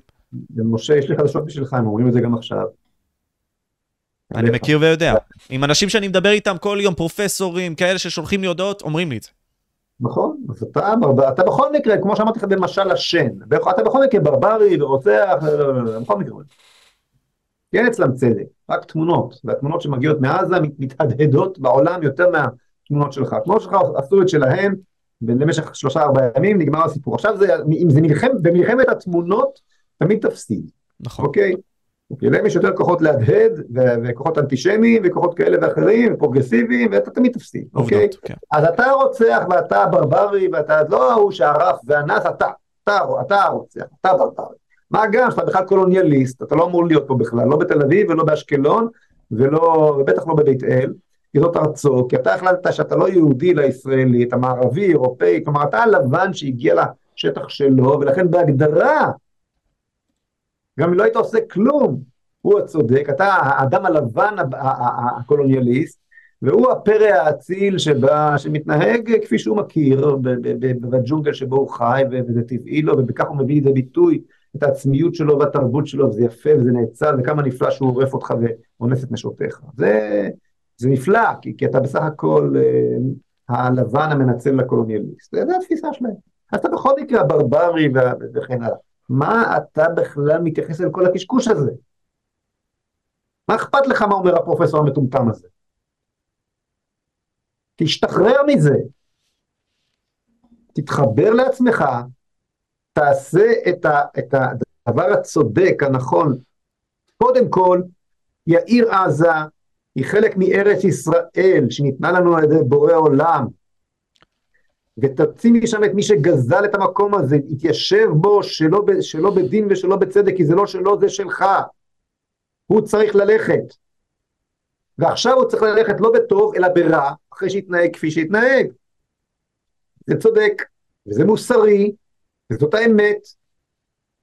ו, ואם לא תעשה את זה, אתה לא מוסרי ותחטוף עוד פעם. וכאשר תעשה את זה, הוא יסתום את הפה. הוא, הוא ימחה בקול ענות חלושה וישלים עם העובדה שהיהודים חזרו, אתה יודע לאן? לאן? אל עצמם. אל האמת. כן. מתוך כך שחזרו אל עצמם, חזרו גם לארצם. וקיבלו שלום. לא יהיה לך שלום לפני שתחזור אל עצמך. זאת נקודה שאני מבקש ממך להפנים. אני מבקש ממך ומהצלחים לך להפנים. מקווה. הסיבה לכך שהשלום בארץ ישראל, מאז הקמת המדינה, למעשה מראשית ימי הציונות, מעולם לא החל, כי מעולם לא השלמנו עם, עם, עם הזהות של עצמנו, עם זהותנו שלנו. ניסינו לייצר כאן זהות חלופית, מערבית, במקומה, ישראלית במקום יהודית. אמר אה, אדריכל הסכמי אוסלו, דוקטור רון פונדק, הסכמי אוסלו לא נועדו להביא שלום, הם נועדו לייצר ישראליזציה של המדינה במקום ייהוד שלה. כלומר, ניסית לייצר מציאות גיאופוליטית על ידי כך שהבאת את ארגון המחבלים של ערפאת מתוניס לעזה, ונתת לו את ארץ ישראל, ניסית לייצר מציאות גיאופוליטית שתכפה ניצחון של הזהות הישראלית על הזהות היהודית בישראל, בארץ ישראל פנימה. ויש כאן מאבק, מאבק זהויות פנימי בין היהודים לבין עצמם. מה האתוס המכונן של מדינת ישראל? הזהות הישראלית האוניברסלית או הזהות היהודית האותנטית? מה האתוס המכונן של, של, של המדינה הזו? וה, וה, וכל הרעיון ש, שהביא לכך שהבאנו את המחבלים הארורים הללו לעזה ונתנו להם טריטוריה ונתנו להם נשק היה להכריע במאבק הזהות הפנימית הזאת באמצעות הסכם חיצוני, באמצעות קבלן משנה שנקרא ערפאת. זה הסיפור כאן. וזה לא הם, זה בכלל לא הם, זה אנחנו. וזה לוקח אותי להסכמי אוסלו. זה לוקח אותי לזו ארצנו, וזה לוקח אותי לאותם דברים. דברים שהציבור הישראלי הצעיר לא כל כך שמע, או לא כל כך התעמק בו, או לא כל כך ראה. ואני אשמח כחלק מהאנשים האלה שיצאו לשטח, עשו את כל הדברים, את כל הטררם, בשביל להילחם על הארץ הזאת, כפי שאתה מכנה אותה, או מה שנקרא האמת. אה, אני אשמח שבאמת תדבר על ההסכם עצמו ועל החשיבות שלו ועל האנשים שהיו באותו משחק. אוקיי, okay, בוא, בוא, בוא, בוא באמת נבין שמדינת ישראל קמה על יסוד של שני אתוסים מכוננים סותרים. בוא נלך אחורה על היסודות. הרצל מבין שיש בעיה לעם היהודי, שהוא חי על זמן שאול, אחד ועוד אחד ההיסטורי, כל מי שיש לו חוש היסטורי, וזה לא משנה אם זה היה הרצל או ז'בוטינסקי, ורבים נוספים הבינו שהולכת להיות שואה, כבר שנים רבות קודם, לפ, לפ, לפניה, 40-50 שנה קודם לכן, בסוף המאה ה-19 כבר הבינו את זה. הפתרון של הרצל היה פשוט אגב, בואו נתנצר, בואו נפסיק להיות יהודים. איפשהו כנראה בעקבות משפט דרייפוס שהוא סיקר, הוא הבין שזה לא עובד, דרייפוס היה דוגמה ליהודי כזה צרפתי שהחליט להתבולל והאנטישמיות פגעה בו בכל זאת. הרצל משנה כיוון ומחליט אה, שהתשובה היא בתוך אה, רעיון הנאורות ומדינות הלאום החילוניות שהיא יצרה. רעיון המדינה הוא רעיון חדש. היה קיסרויות, היה מלכויות לפני כן. רעיון של מדינה חילונית שמפרידה, שמפרידה דת ומדינה וכן הלאה, הוא רעיון חדש. אמר לעצמו הרצל, וזה היה מאוד מאוד אה, קורץ כשזה החל, זה היה קוסם, בואו נעשה לעם ישראל את אותו, את אותו הדבר, ברגע שעם ישראל יקים לעצמו מדינה שכזאת, והיהודים יתרכזו בה, הוא בכלל לא חשב על ארץ ישראל אגב. עכשיו על איזושהי מדינה, לא יודע איפה. אוגנדה. אה, בשלב מסוים זה היה אוגנדה, לפני כן כל מיני רעיונות אחרים, היינו אמורים לדבר גרמנית. אבל ברגע שהיהודים יתקבצו במדינה כזאת, תסתיים האנטישמיות ותיפטר הבעיה. זה היה הרעיון של הרצל.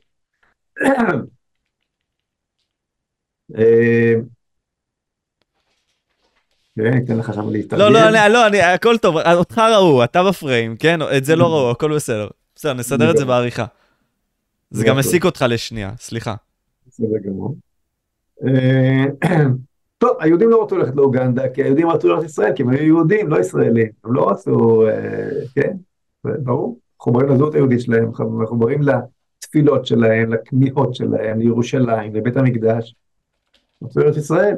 כלומר, כבר מן הרגע הראשון נוצרה סתירה בין המנהיגות הציונית שרצתה את הנאורות ואת, ההת, נקרא לזה ההתמערבות, או לא ההתמערבות, ההפרדה בין האמונה רצתה את המדינה החילונית, כן? רצתה את ההפרדה בין האמונה לבין המציאות הגיאופוליטית, לבין המאוויים היהודים, אבל לא היה לזה חיילים, החיילים שבאו לכאן, רובם, לא היו החלוצים של הקיבוצים, זה לא היה הראשונים שהגיעו. הראשונים שהגיעו, מי שבנה את ראשון לציון ורחובות והמושבות הראשונות, היו חבר'ה שברובם היו אנשים מאמינים. תסתכל על ה... אה, כתבי האמנה של המושבות הראשונות, זה היה נשמור שבת וכן הלאה. העלייה הראשונה. כלומר, מן הרגע הראשון נוצרו כאן שני אתוסים מכוננים שונים. זה שמואס באמונה ומנסה לייצר כאן ישראלי חדש, יהודי חדש, וזה שמבקש לעלות לארץ לא כדי להיפרד מהאמונה, אלא כדי דווקא לממש אותה במובן הלאומי שלה פה בארץ ישראל. יש כאן, נוצרה כאן סתירה פנימית בין, בין שני אתוסים מכוננים שונים. וזה מלווה, והסתיר, וה, והמאבק הזה בין האתוסים המכוננים הללו מלווה את הציונות ואת שיבת ציון עד היום. אוקיי? מה שאני ניסיתי לעשות במפלגת זהות זה לייצר את הסינרגיה שבין שני האתוסים המכוננים הללו, ואני חושב שמצאתי את התשובה לסינרגיה הזאת. ואני לא מתייאש, אוקיי? אז בסיבוב הראשון לא הצלחנו לייצר מנהיגות שכזו, נחזור לזה. היום איזה, מנהיגות שכזו היא חיונית יותר מאשר אי פעם בעבר. משום שמתברר שבלעדיה אנחנו לא מסוגלים, לא, לא לשמור על הביטחון שלנו.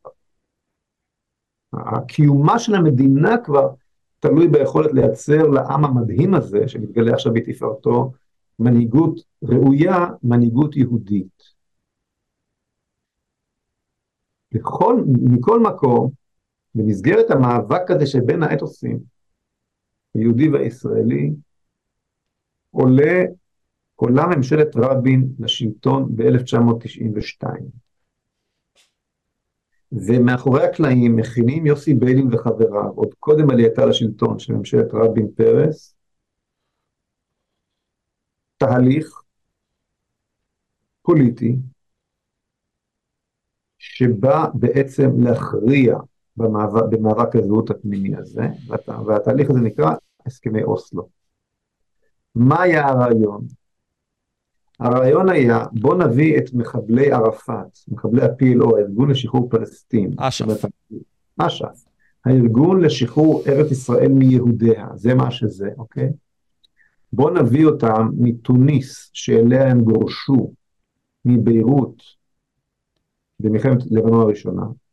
בוא נביא אותם לכאן, ניתן להם את עזה, ניתן להם את כל ערי יהודה ושומרון, זאת אומרת את כל גב ההר התנ"כי. בצורה הזאת ננתק את עם ישראל מאותם חבלי מולדת תנ"כיים שמחברים אותו אל הזהות שלו, מהר הבית, ממערת אה, אה, אה, המכפלה בחברון, מקבר רחל, משכם, מכל ערי התנ"ך, ויותר מזה, נחנוק את מפעל ההתנחלויות, כי מפעל ההתנחלויות הוא בעצם הביטוי הבולט ביותר של הניסיון של הציבור המאמין, האמוני, לייצר תהליך גיאופוליטי הפוך. כלומר, אם בשנות ה-30 החלוצים הקומוניסטים התיישבו בארץ ישראל והקימו את הקיבוצים כדי לייצר כיוון ש... אה, אה, אידיאולוגי מנותק מהדת, מנותק מהתורה, מנותק מהזהות היהודית, כן?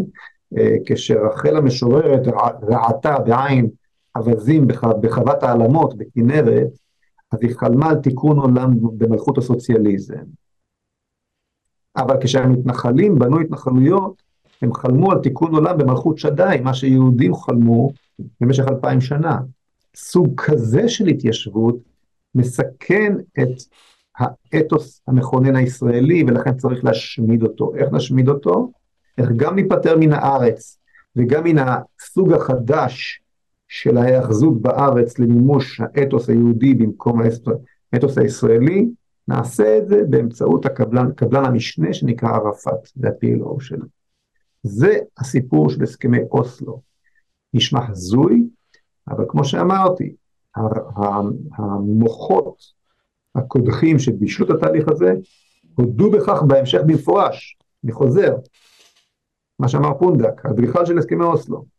זה לא על שלום, וזה באמת הביא רק מוות, רק מוות, מן הרגע הראשון אוטובוסים מתפוצצים, מסעדות מתעופפות באוויר, מה לא? האינתיפאדה השנייה. כן, זה לא היה מעולם על שלום, זה היה על ישראליזציה של המדינה במקום על ייהוד שלה.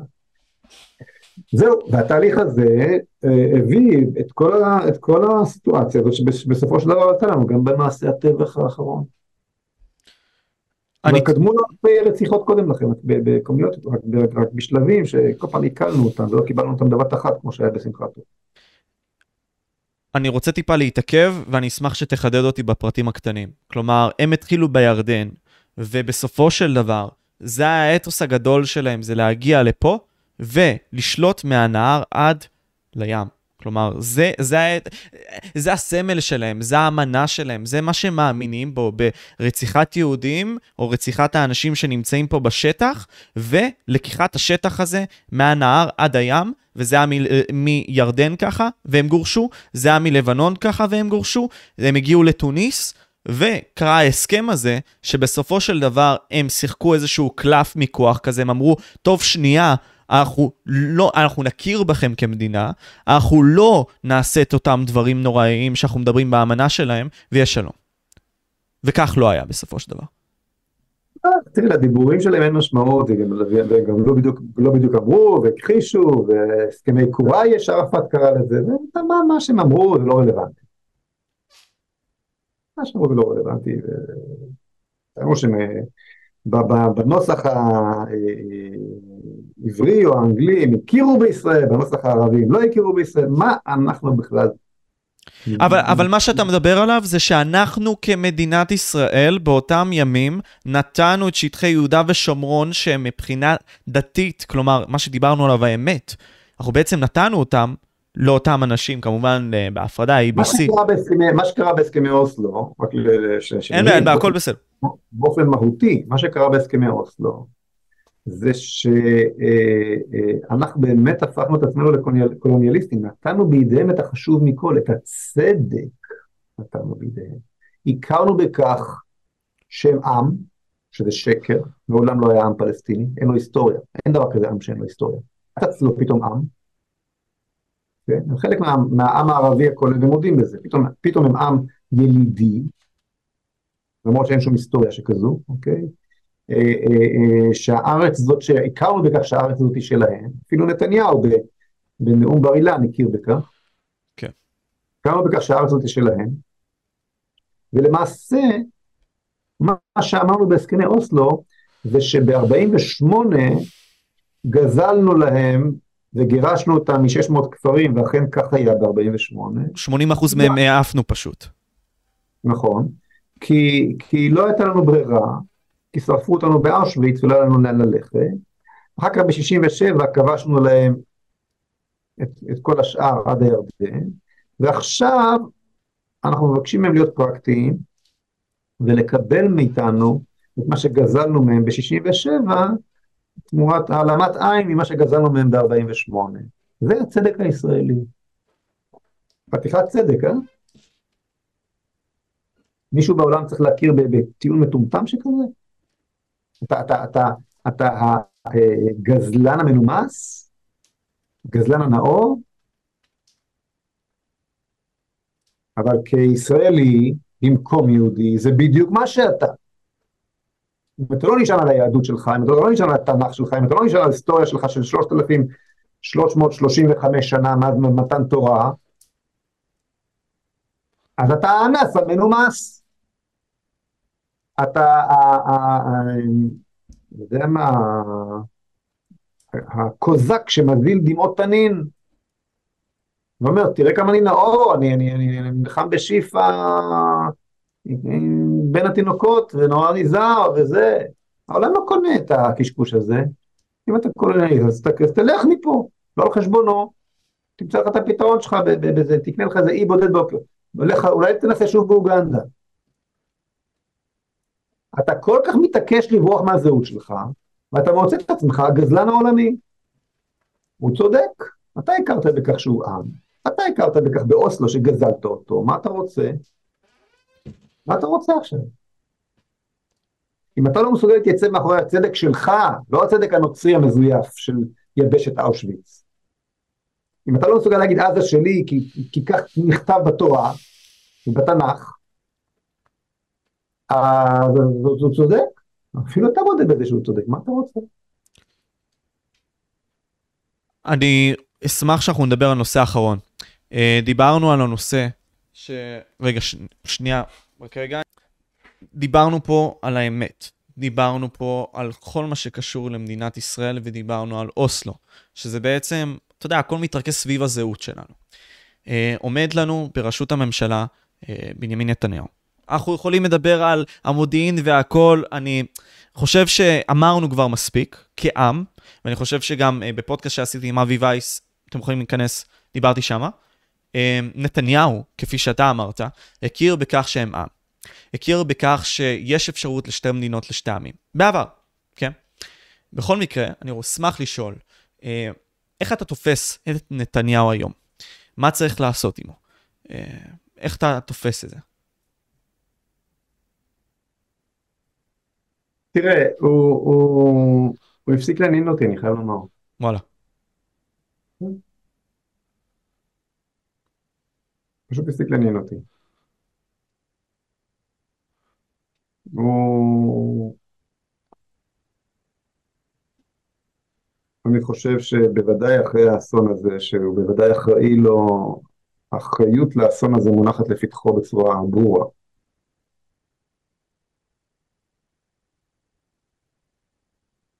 אה, לא, לא, לא רוצה להיכנס לזה יותר מדי, אבל הגיע הזמן שיפנה את מקומי. משה, קודם כל, אתה יודע, היה לי כל כך אה, מרענן, כיף. אני, אני חושב שיש פה עניין מסוים שצעירים מחמיצים, אה, דברים שאתה ניסית כמובן להביא בזהות, אה, בתקווה אולי שוב, שאני חושב שלא משנה מה, יש דברים שאתה יכול להגיד שפחות יסכימו איתם, וזה בסדר. אבל העניין הזה של הזהות היהודית, שאותה גם, אני, אני מרגיש אותה, אתה יודע, אני בן 20, אני בצבא. אני יצאתי גם והתנדבתי ויצאתי לשטח ועשיתי דברים עכשיו. במלחמה הזאת. אני חייב להגיד שהצעירים לא כל כך, למרות שהם חירפו את נפשם והכול, לא מכירים את הזהות עדיין, לצערנו.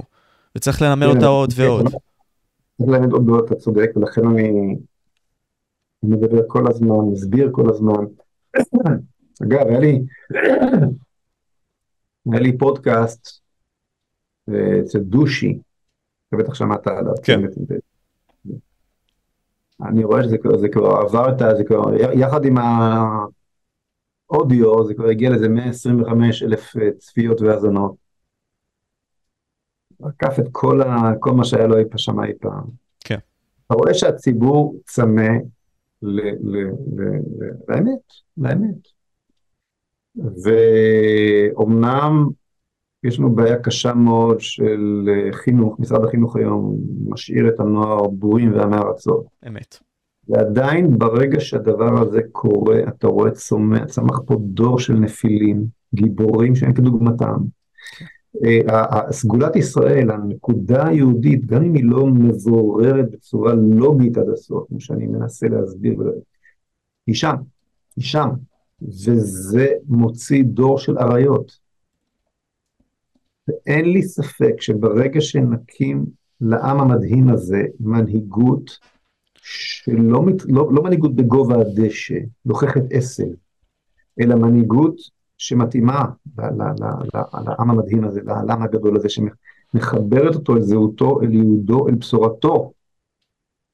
אנחנו נקבל, כמו שהסברנו קודם, גם ביטחון וגם שלום. ו- ו- ו- ונהפוך לשלם שהוא הרבה הרבה הרבה יותר גדול מסכום חלקיו. אנחנו לא קבוצת אינדיבידואלים ש- שאיתרע מזלה הרע להיוולד פה. לא, יש לנו ייעוד ובשורה בארץ הזאת.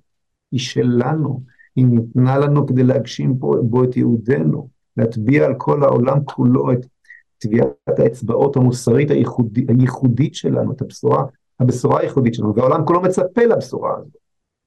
את כל הצהרת בלפור קיבלנו רק מהסיבה הזאת. והם אמרו את זה הבריטים. מיד אחרי מלחמת העולם הראשונה. אולי כשהיהודים ישובו לבית הלאומי שלהם, בשורה חדשה של שלום וחירות תתבשר לעולם על ידי בני הנביאים מהרי יהודה. מצפים מאיתנו, העם שהביא לעולם את המוסר, את התנ"ך, את עשרת הדיברות, את התשתית לכל המוסר האנושי. בוא, ת, ת, ת, תתחבר לעצמך. אה, אתה רק אה, סתם מדינה, עוד מדינה, עוד צרה אי שם במזרח אולי באמת, אולי באמת זאת הטעות, אז היום אתה מוגדר על, על ידי אותם אינטלקטואלים בריטים שבעבר נתנו לך את הצהרת בלפור, כבעיה של העולם. ובאוניברסיטאות הכי אה, נחשבות, ב-MIT ובבוסטון ובאוקספורד, סטנפורד. אתם, אנחנו הנאצים החדשים. וכל כך למה? כי אנחנו מתעקשים לברוח ממי שאנחנו, וממי שאנחנו אמורים להיות, ומה שאנחנו אמורים לבשר. בואו נקים את המנהיגות הזאת. בוא נקים אותה. בוא לא נהיה עם ככל העמים, כמו שאמרת לי לפני שלוש שנים בפודקאסט כאן. אני חייב להגיד דבר קצר. קודם כל, אתם יכולים למצוא את משה בכל הפלטפורמות, בין אם זה אינסטגרם, פייסבוק, טוויטר, כל הלינקים יהיו למטה בתיאור. ישראל מחר, הפודקאסט עצמו והאתר יהיו למטה בתיאור. אה, ומשה, אתה יודע, יש לך שם יפה גם, היה לי באמת התענוג. באמת, תודה רבה לך. כן, מה שטוב בשם שלי שהוא מקל עליי לזכור את השם שלך. אתה יודע מה זה משה? משה. אני, אתה יודע, אני ממש בימים האלה האזנתי לפודקאסטים של רבנים שמדברים על משה רבנו. המהות של משה, של השם משה, זה למשות. הרי משה, השם היה צריך להיות ממשה, כן? אחותו משתה אותו מן היאור, אבל השם הוא משה. יש בך, משה, את הכוח להושיט יד ולמשות אנשים ממצב אחד למצב השני. בוא, בוא, נמש, בוא נמשה את עם ישראל מן הצרה שבה הוא נמצא, בוא, בוא נושיט יד לעם ישראל. בוא נעשה זאת, ואנחנו עושים זאת. יאללה, היינו פה. משה פבריקנט, משה פייגלין, ביי.